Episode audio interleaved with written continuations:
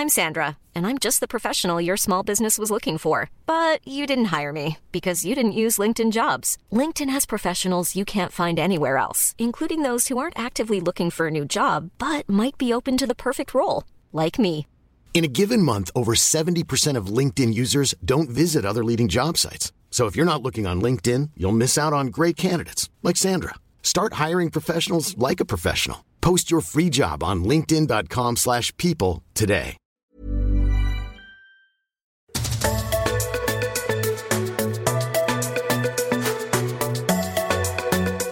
Hey guys, we've received lots of questions in the Facebook group about choosing a career or changing from one industry to another. Whether you should, how to do it, and when is the right time. So, we've gone to the market, we've found the experts, and we have a series of industry spotlights to help you make this game changing decision. Who doesn't love a good bonus app? Welcome to My Millennial Career. My name is Shelley Johnson. I'm a HR professional and I'm hanging out with Emily as always. Emily, so Very formal. formal. it's very formal today. So I am Emily, and I work at a business called Forsyths Recruitment and HR. And I've brought a friend along today. Hey, Mitch, how you going? Not Mitchell. Um, yeah, I'm good. How are you? I thought we'd just keep it a little bit more chill. Um, it's Friday. We're recording on a Friday. Let's It's great not get to have you with us, Mitchell and Emily. Welcome. Thank you, Shelley. hey, Mitch. I you and I work together. So as I say, I, I've brought you along here today. I've conned you into it, and I'm hoping that you might be able to give us your insights into the tech industry because we're going to do a deep dive and hopefully answer some questions that people have when either they're looking to get into that industry. Uh, the technology industry, or maybe looking to build their career. Do you reckon you're up for that? I think so. Yeah. Think you can Yeah, handle I, it? I think I've learned a bit about it. Okay, Um, why is that? Tell us, what do you do, Mitch? Uh, I work in uh, recruitment with Forsyth Recruitment and HR. I manage the IT tech and digital recruitment uh, across Newcastle, the Hunter Valley, Central Coast, and Sydney and Western Sydney regions. I'm sure there's lots of diversity in terms of location too. Do you find, uh, and this question's not on our question list, so sorry, Mitch, to put you on the Freestyling already. on the spot. But uh, do you find so between like say Hunter Valley versus Sydney, are, are the roles quite different, or are the roles that you're recruiting for in the tech space fairly similar across the board? Look, if we get out to uh, the Hunter Valley and, and probably more towards Maitland and, and areas like that, a lot of it is council kind of work, so it'll be more contract based as opposed to you know the the real technical software development kind of roles. Those organisations usually closer to a city like Newcastle or, or Sydney, um, so there'll be just a bit of difference in that, but it, it's not that there are none out there, just less. And we have listeners all across the country. And so, would you say that, you know, we're talking about New South Wales as a bit of a case study, but in your experience, are other states the same where maybe the, the regional cities or towns, it's more about that local government, maybe they're more traditional technology roles, whereas the capital cities or closer to capital cities, I don't know, what would you call those roles? They're more commercial roles, perhaps? Yeah, I think that's a good way to put it. It, it kind of does seem to be a, a bit of a differentiator and, and fairly consistent as well. Um, I know through Queensland and particularly rural Queensland, uh, it'll either be council or it'll be to do with mining uh, and, and sometimes production. That makes sense. Hey, we've probably jumped ahead because you did start to freestyle there, Shell, um, did. which is a good warm up. We're just checking that we want to keep you around, Mitch. uh, but this word technology, I did just want to double check. Is that the right term? So if we're doing this industry deep dive, I've heard things like you've just mentioned, you know, your niche area of expertise is IT, tech, and digital. Is technology a fair sort of catch all for us to use, or what, what is common language in this space that you work? Yeah, look, I, I probably couldn't think of a better word to call it than, than technology. Tech really is, is kind of just what it's referred to as, as an all encompassing word, but it is an extremely broad um, area of expertise, and particularly to work in uh, for recruitment. Um, IT, tech, and digital are three kind of different things, and the roles will span from you know the more technical development roles, which we'd spoken about further. Um, you've got your web and software development and engineering, analysis uh, of you know, business analysis, data analysis, data sciences, and then you've got the, the more hands-on infrastructure type roles uh, like uh, telecommunications or data centers and, and the like. Uh, it also goes into project management, product ownership, product management. There's a lot. It's a really, really diverse industry to be working in. and a massive uh, there's huge growth opportunities obviously in that space and i'm just interested mitch what are the trends that you're seeing at the moment when it comes to having a career in the tech space Well, uh, a lot of the careers really follow the money, and uh, some of the main, uh, I guess, organizations in tech that are really finding a lot of success commercially at the moment are either software as a service organizations who build software products, uh, uh, like Xero, for example, in New Zealand. Gone are the days, I guess, when you just pay a one off fee and you have the licensing to a product and you own that forever. It's subscriptions, they're constantly updated. And then IoT as well, which is Internet of Things or, or ground to cloud devices. These are things from smart parking uh, to smart lamps to thermostats. To Did you Google just say smart lamps? smart lamps? Can you just? I know we're starting to go down a little rabbit hole here, but I, what is a smart lamp? Well, uh, do you know Philips Hue that that product? So I'm going to say yes. yeah, a, and I'm going to Google it later. and I- I knew. I love that. I'm like, yes, I do. And really in, internally shaking head. No, I don't. I've got no idea. Keep going, Mitch. well, Sorry. look, I could just tell by the tone that that was a really genuine thing. So I don't need to explain it to you, but Shelley. So Oh, thank you. Uh, Philips Hue is it's a light bulb, but just connects to the internet, so you can control it through your phone. You can have it dim um, or turn on when you get close, or with uh, close to home, or, or after a certain time. You can have it flash when Domino's delivery guy is near nearby, so you can go out and get it without worrying about your phone. so, if I'm thinking career in tech, how does what am I doing when it comes to creating these smart devices in this IoT world? I don't even know if that sentence just made sense. It does make sense. Good. So in this world, there's obviously a lot of uh, they they run quite complicated programs um, to have their triggers and to collect data um, and send that to your phone so that you can, um, I guess, see you know why that light is flashing, for example, or um, if you have a, a monitoring uh, system on a water tank or uh, on equipment that you have to see that there is a you know there's a problem with a hose potentially coming up, so you might need to service um, some equipment that you have or that your water tank is is getting low. Um, so in these sort of careers, you'll go into the engineering side of things, software development, and then there's the data collection side of things. You, you would have heard about data being the new coal or the new oil. It takes uh, a lot to really collect this data and then to use it and turn it into a credible or actionable insight um, and actually get the value out of it. So there's huge diversity in the roles that are available, and I'm I'm keen to hear Mitch from what you're seeing. What are the new opportunities coming into the space? Because uh, with every uh, passing year, we're seeing new roles, and and I'm just keen to know what are you uh, forecasting will be some of those opportunity areas that don't exist currently. That don't exist currently. or roles that maybe our listeners haven't heard of, like the example of obviously we know now about smart lamps. Yeah, What are Philips Hue. Yeah, mm, sounds good. So, what what are the other things you're seeing that maybe some of our listeners haven't heard of as job opportunities that you're seeing in the industry?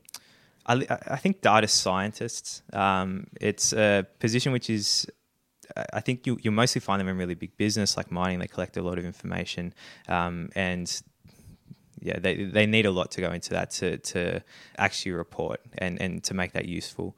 Um, I think really data science is probably. Uh, it's been growing a lot and it's been sort of forecast to explode for a very, very long time. It's a bit more in depth than just uh, you know data analysis and, and, and building reports. Uh, it's you know using uh, Python and, and, and actually creating forecasts and um, I guess uh, trying to simulate or predict what might be- be happening based on the data you've collected. And Python, I feel like I'll just jump in with little like definitions every now and then. That's a coding language. Yeah, programming language. Yeah, one of the more popular in the world. Got it. And so, would you say that now's a good time to get into uh, tech as an industry? Unequivocally, yes. Yeah, absolutely. Uh, as I mentioned, the when COVID happened, obviously a lot of people unfortunately started to lose their jobs, and, and we saw a thirty percent increase year on year on the amount of jobs advertised in tech. And I think depending on who you ask, whether it's the government or, or whether you ask a recruiting agency, anywhere between forty to seventy percent of ads uh, of jobs available at one time are actually advertised. So if you consider it there's a thirty percent year on year increase in the advertisements and the actual volume of jobs that are available at any one time, it's a lot. It's significant. Did you see a change in or any particular roles in tech that through COVID, so over the last six months, and I'm assuming still it would be still the case, any particular roles that there's been a surge on? Yeah, it's it's been really consistent with development. It's it's um, sort of just continued on the the trajectory, I think. But a really big influx we had was I think uh, uh, managed service providers really uh, benefited from it. But it was really that uh, that support, the setting people up to work remotely, uh, systems administration, those sorts of roles really saw a pretty good uplift at the beginning of COVID. We haven't talked much about cybersecurity today, but it is a conversation you and I have had in the past. And I know a lot of businesses, I guess, are becoming more and more aware of cybersecurity. Is that a space that there are new roles in, or is it a space where the roles have always been there, but maybe the there's growth in, in the availability of those? What would be your comment in the cybersecurity space? I think there's uh, there's growth in the way that there's a, there's you know billions and billions of dollars have been put in just this financial year from the government uh, as an investment into cybersecurity, information security um, within government departments. So the jobs are there, just that the branches are getting more funding, and, and obviously teams are growing because of that. But what you're starting to see now is that I don't know, the, these positions are being uh, created, new positions are being created in companies that wouldn't usually have uh, their own information or cybersecurity professional in the team. Uh, they'd usually just outsource that. So I think people, as a part of a digital transformation, going paperless, having everything stored online, are really taking uh, or paying a bit more attention into how that's being stored, how it can be accessed and manipulated, and yeah, putting money into making sure that they're at the top of the line on that. So obviously there's a lot of jobs in the industry is what I'm hearing you saying. So for any of our listeners right now who are either in technology in, in the industry already or they're keen to get into that space, what are employers looking for when they're recruiting or in their teams? It's a, a really interesting uh, question because I think in uh, in a lot of business, you really look for people who are um, who are motivated and they're looking to grow and progress, and it just doesn't happen at the same sort of pace uh, in technology. Uh, so I think you look more for the types of personality who are, who are genuinely going to thrive uh, in these new positions. One of the main things of that is, uh, I think, a, a real sort of curiosity, a passion for, for problem solving. I had a client once who, who was extremely excited. I put a candidate in front of them who did math, mathematical logical problems in her spare time, did puzzles. I think those are um, they're indicators that you'll be up to date with technology. You'll be really sort of trying new things, and you just be trying to do better because it's um, you know more of an intrinsic driver. And just early on in, in your answer there, Mitch, you talked about growth and progression doesn't happen as quickly in tech. Have I heard that correctly? I'm getting a nod.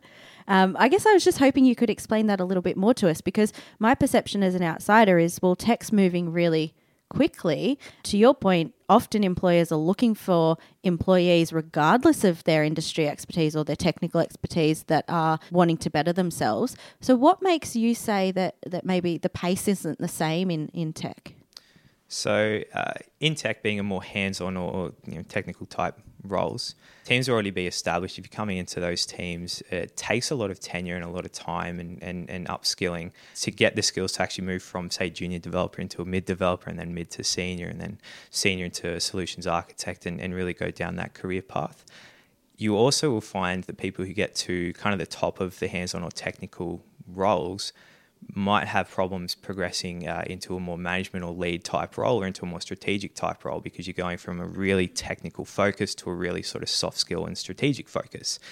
That bridge or, or, or that uh, the skills to kind of uh, jump across into a bit of a fork in a career aren't always there. So people who are quite senior and as long as they're committed to upskilling and staying um, very modern with their skill set, they won't have anywhere higher to go and, and will sort of stay and it can get quite top heavy. That's really uh, such an interesting uh, point that you're making. I've seen that happen a lot in businesses where they struggle to find your tech leaders and your tech managers. Tell me about what you've seen in that space of what if someone does want to progress into that leadership space in technology. What's what what needs to be different for them to make them stand out? Well, look, it's uh, there's an attitude or, or, sort of the old cliche image of, of, someone who works in tech as a developer will be someone who wears a hoodie and they stay in the back room. They're not really uh, a part of, of uh, the social working place. And, and now the workplaces are really so much more social. Your work life balance is really important, but also um, I think you're spending more time in work or at least plugged into work. Um, you really need to have people who can incorporate into that team environment. So focusing when you're at university, getting into different clubs and, and, and being a part of you know social events, going to meetups, professional networking events. What it does is it gives you the skills to actually work with people and communicate with people, and you'll learn a bit more about you know people management and leadership, and, and just naturally be able to move into those roles. Um, but otherwise, you, you really need to sort of pay attention to, to what courses you're doing and, and try and find something to do with management or leadership. So, Mitch, what about someone who's wanting to move from um, a different industry into technology, what are the qualifications or skills or capabilities that they need to kind of um, get a start in the industry?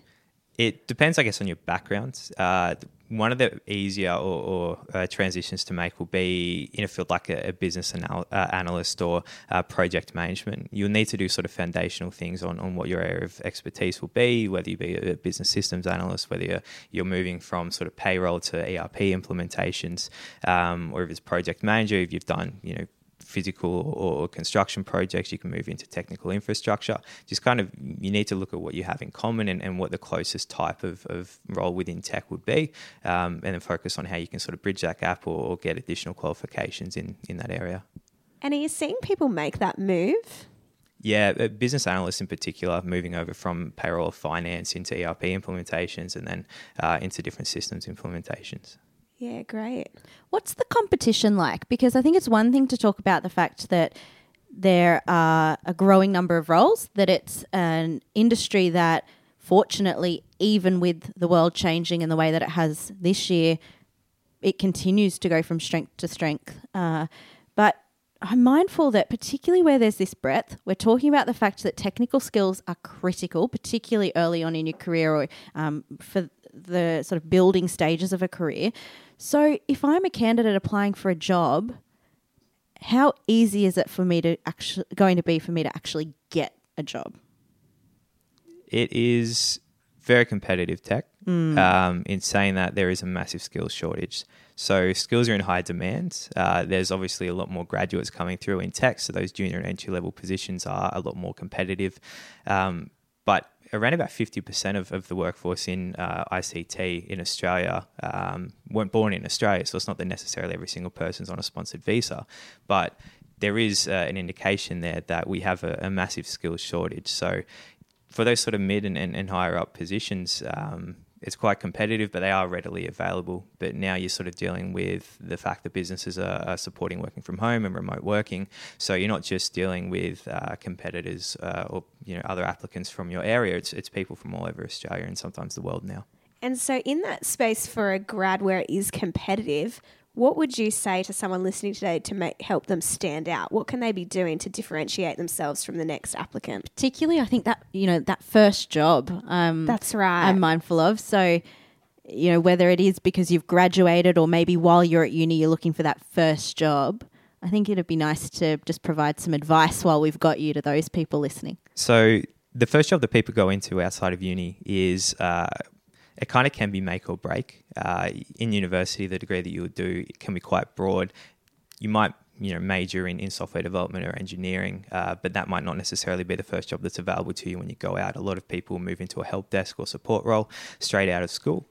Um, but if you go into that and you still you know you have ambitions to be a developer engineer, the best way to sort of really, uh, I guess, show what you're interested in and what you wanted to go down is to continue to upskill outside. So there are a lot of free courses you can do. I know being in university and just coming out, you're probably not busting to get back in and, and do more qualifications. But Codecademy, Coursera, Udemy, they all offer free courses that you can do that just sort of put a bit of a better identifier on what your actual direction is. Um, and if you're looking at, you know, CV and you just sort of get it through and you've got someone who seems to have really focused on this one area when studying and they've gone into a totally different um, kind of field on their first job out, it gives you a bit more of an indicator of what they're actually after versus what was available for them at the time. And I think it really does a lot to sort of bridge the gaps and, and um, show that you do have a genuine interest in what you're trying to apply for. That's such a theme that's been coming through in listening to you, Mitch. It's like that genuine interest, that differentiator being the fact that you live and breathe, whether it's, uh, you know, maybe you're a bit of a gamer or you're somebody that does the, the mathematical puzzles it does feel like an industry or a career where it's it's more than just a job. It's more than just a technical skill set. It's actually this passion, by the sounds of it, and this inquisitiveness that drives that passion. So I just want to grab something that you've just said there, Mitch, and we're freestyling a little bit here again. Uh, didn't send this question to you before, but the word resume. Uh, I do not envy you working in recruitment in the tech space when it comes to sifting through resumes. We've had a lot of conversations on the show about how to write your resume for the reader rather than for yourself. But when it comes to a really technical space, you know, I'm just visualizing acronyms all over the shop. Can you just give us some little um, gems uh, as far as what people should be doing in presenting their resume so that you can actually assess their skill set and their suitability for a job? What are you looking for? easiest way to do it uh, up the top just after your bio give a little bit of an introduction about yourself and, and list the technologies you've worked with be it programming language, languages frameworks uh, you know networking uh, technology servers anything like that that can sort of uh, just immediately show somebody that you're either right for the position or you're on the fringe or you're not right for the position it'll get you through uh, in project based roles as well, if you have a separate project portfolio rather than just sort of making your actual CV a lot larger and turning you know two or three pages into five or six, it helps people go through and find the information they need where they need to see it. That's great, Mitch. Are you seeing just on the project based roles? Are you? I'm just curious. Are you seeing the roles that get advertised be primarily like fixed term contract based roles, or they're for a specific kind of key project to get delivered and then they finish up, or are they permanent roles? How, how's that looking at the moment? A lot of it is contract based. Uh, we'll get given uh, sort of an approximate range of six ish months. Yeah. Uh, sometimes they'll turn into kind of rolling contracts on a more kind of casual basis than a fixed term or maximum term. Um, but we are seeing people, uh, particularly now in, in the current environment, really side with going for a casual approach rather than uh, hiring people permanently or to go on a fixed or, or max term. And do you find that the candidates that you're working with that are that are getting those jobs on a contract, are they often getting extended, or are they moving from business to business? Um, what's the likelihood of ending up in a permanent gig? I think people who make a career off doing contract work, uh, generally later in their career, um, we'll see a lot of people who have had, you know, they, they've sort of run the, the corporate race uh, in the city and, and they've held quite senior positions and they take more of a consulting approach. Um, so they'll be yeah later in their career and kind of looking to go between contracts. We'll have sometimes people who will only want to work on a maximum of six months because it supports them, you know, traveling uh, and and that's sort of in their downtime. Let's talk about salaries because I, I love that you've just raised that. It's a bit like the creative industry. I think people going into the creative industry, they they get a sense for the fact that there's a higher chance that they'll be freelancing or a higher chance they'll be on contracts. Yeah. And it's interesting to learn that there's maybe some similarities in the tech space. But what uh, what can you share with us about salaries? I think you had a specific question, didn't you, Shell? Yeah. So what uh, what could a grad expect as Yeah, the good one. starting salary? Yeah. So a, a graduate, uh, we're saying in as a developer, a junior or graduate developer can be looking sort of anywhere between sixty to, to seventy thousand as a base in, in their first position. Yeah. Coming out into help desk is probably you know fifty five ish and up, sort of more in alignment with call center roles. But obviously, as you go to level one, level two, level three, um, the salary increases with that. But there's a, a massive range uh, depending on the type of business you'd be working with, the location, um, and uh, probably even the, the actual hours that you'd be doing. And so, if I was um, interested in what area of tech pays the most, what would you say? If you want to get maximum bang for your buck out of your degree and go into this industry, this is this is where it's at. uh, big data or software development, but you have to be quite senior to get Sure. the big roles. But that's you know upwards of 150 as a base if you want to work at a bank in the city. You've been writing these blogs, Mitch, that I've seen on LinkedIn, and I think you're doing them in partnership with um, another, a local tech company. And you might be able to fill in some of the blanks there for us. And they all start with what the heck is, and then it goes on to talk about IoT and API and different things. I feel like I might need one on big data because that just went over my head again. I'm being the blonde today, um, but I'm learning lots. I'm learning lots. So, what is big data? Well, uh, well, so SAC Engineering are, are supporting us in writing those articles. Liam Manning, the COO there, has been lending his time. He's a great guy. Um, big data is probably we'll put in the next topic. Um, it comes down to it's, it's sort of included in that IoT space and the data collection and actually utilizing that um, in massive amounts. So it's a yeah, there's a there's a lot to it. They require a lot of servers um, to actually store. Yeah, we'll do it. We'll do an article about it. Thank you. I will read it. I will. Mitch, I'm going off on a tangent here. Um, Join the club. Is that not what I've been doing the whole time? I like it. It's good. So I'm thinking about when. So when I studied, and I guess I'm- I imagine for some of those more straightforward industries where you get your degree, you go into uh, the business, you go into your role, and you're doing on the job learning, but um, your kind of degree is a is a key part of that.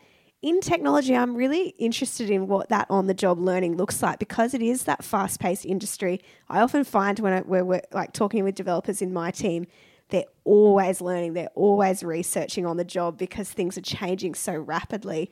What does that look like? Um, is the degree qualification just like you have to have this to get in, but then you have to have this continual desire and drive to be learning as you go? Yeah, so I, I was at a conference, uh, I think mid last year, and I think it was the head of recruiting at IBM, um, sort of she spoke about the new kind of categories in, in the current workforce. So you'd have sort of blue collar and white collar, but they refer to the current generation of workers in tech as new collar.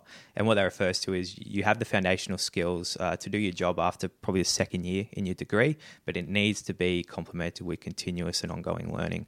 I think intellectual stagnation in tech is, is career suicide, essentially.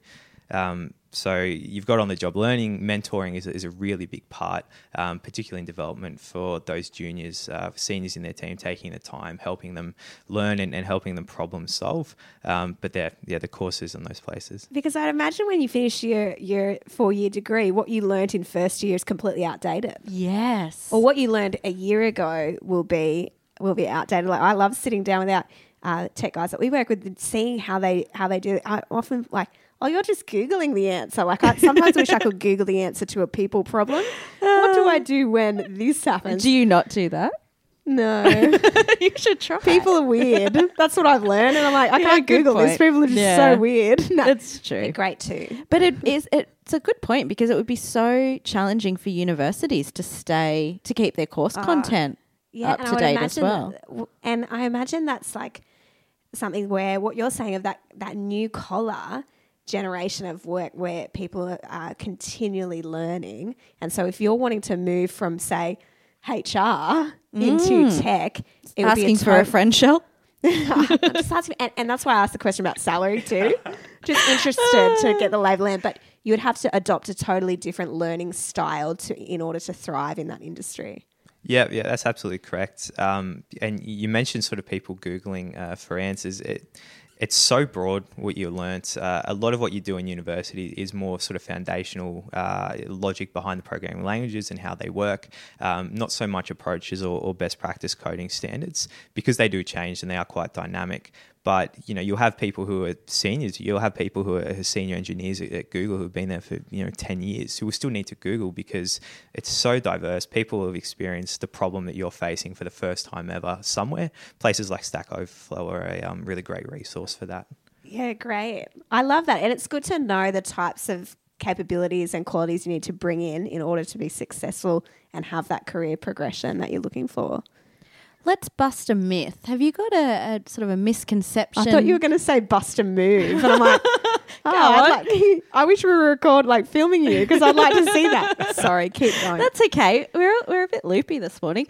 Uh, so let's bust a myth, and uh, I'm hoping that maybe you've got a misconception uh, or something that you tend to find just continues to come up about this industry that you work in, Mitch, that you can put out there and, and then sort of prove wrong.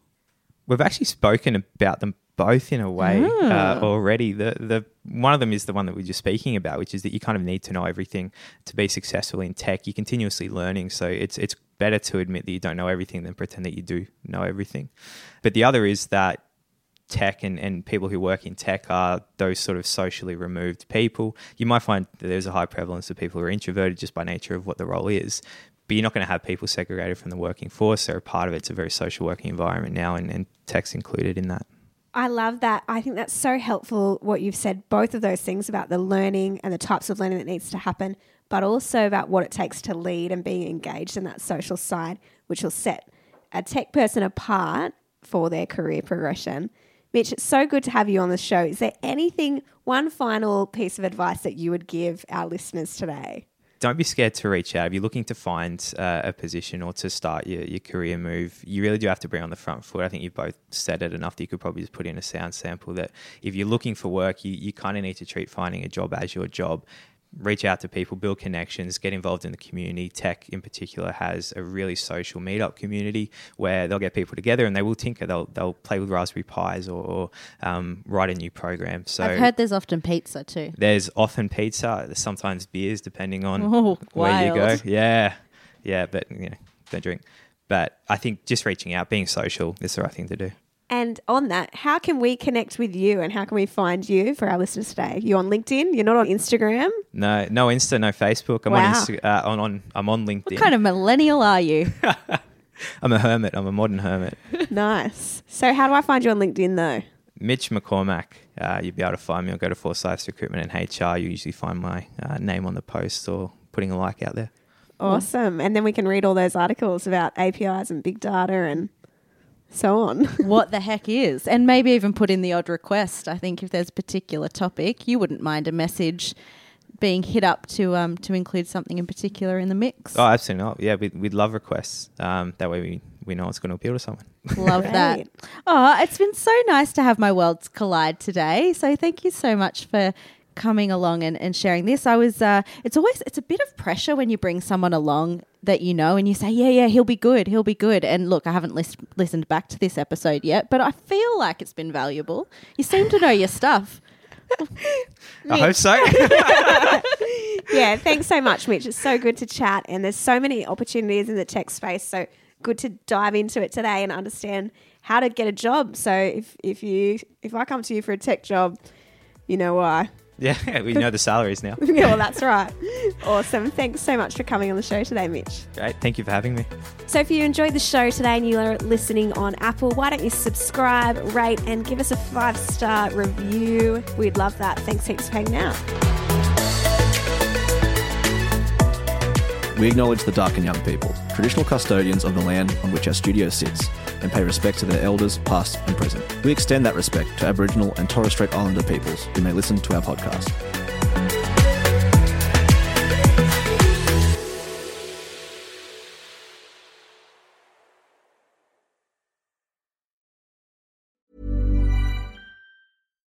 Deserves the best, and there's no better place to shop for Mother's Day than Whole Foods Market. They're your destination for unbeatable savings, from premium gifts to show-stopping flowers and irresistible desserts. Start by saving 33% with Prime on all body care and candles. Then get a 15-stem bunch of tulips for just $9.99 each with Prime. Round out Mom's menu with festive rosé, irresistible berry chantilly cake, and more special treats. Come celebrate Mother's Day at Whole Foods Market. Planning for your next trip? Elevate your travel style with Quince. Quince has all the jet setting essentials you'll want for your next getaway, like European linen, premium luggage options, buttery soft Italian leather bags, and so much more. And is all priced at 50 to 80% less than similar brands. Plus, Quince only works with factories that use safe and ethical manufacturing practices. Pack your bags with high-quality essentials you'll be wearing for vacations to come with Quince. Go to quince.com slash pack for free shipping and 365-day returns.